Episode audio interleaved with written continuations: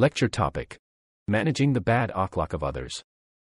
Just as the benefit of good akhlaq will primarily be the benefit of the person adopting it, though others will also enjoy the good of that akhlaq because it will be a means of their comfort as well.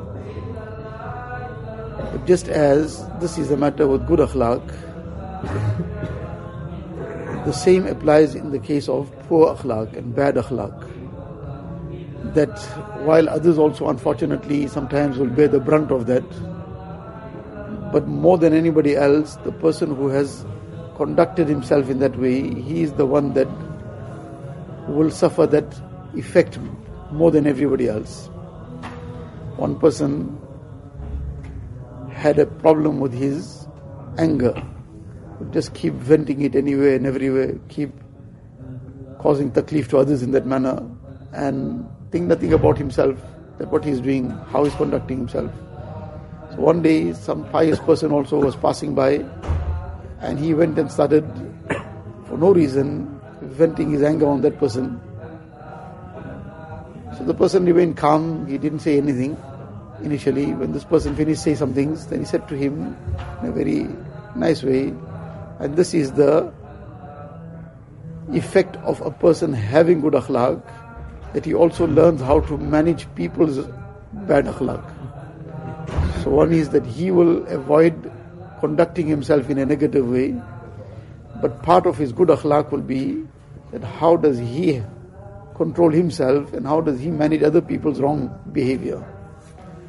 So that too doesn't make him become unruly and start he starts behaving in a similar manner.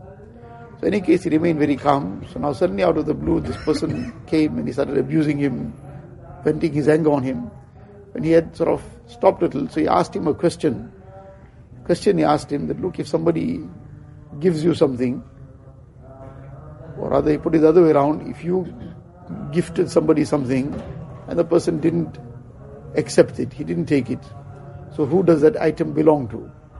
You gave something to somebody, but he didn't take it. So he said, well, obviously, first he was surprised. Now, what's the link between what's going on in this question?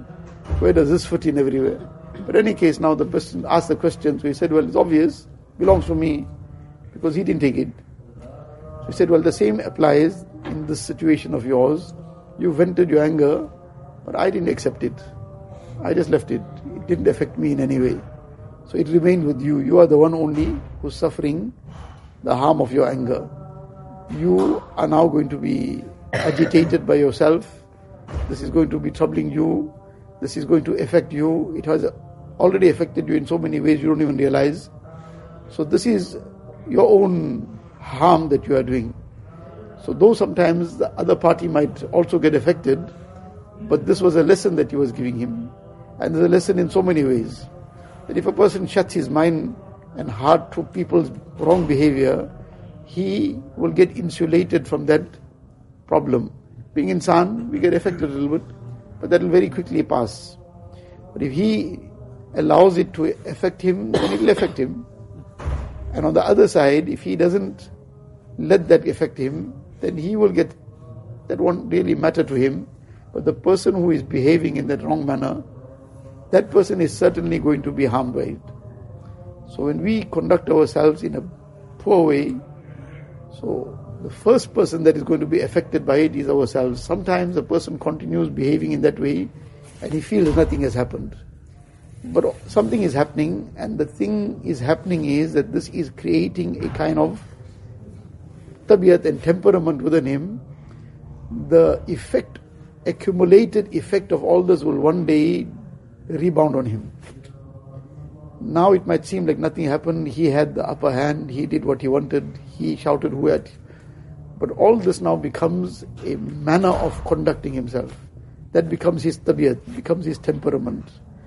But that's the thing that's going to happen one day, that he will then trip so badly and all what over time had been now accumulating will all rebound on him. Why? Because he thought that this is a way to continue and nothing happens. This is the way you carry on and you get away with it every time. One day he's going to tramp the wrong toes, as they say. That happens, it's going to be a big problem for him. But now he got to that point because he started off here and he took it for granted that nothing happens. So this is a very dangerous thing that a, we just take it for granted how we behave, what we do, how we conduct ourselves, how we speak to others. All this has no problem with, no effect, no consequences. But that's a very big deception. So the one part of this is that the good akhlaq obviously will benefit us more than anybody, and the benefit of that will also be seen in time. It will be seen in time in dunya, but more importantly in the akhirat. And the bad akhlaq, if we shut ourselves to it, people's other ba- people's bad akhlaq, inshallah, it won't affect us. But if we conduct ourselves poorly, that will affect us. And if not sooner, then later it's coming. Because this starts escalating with time, and then it brings back the entire consequences one time. Allah Ta'ala protect us.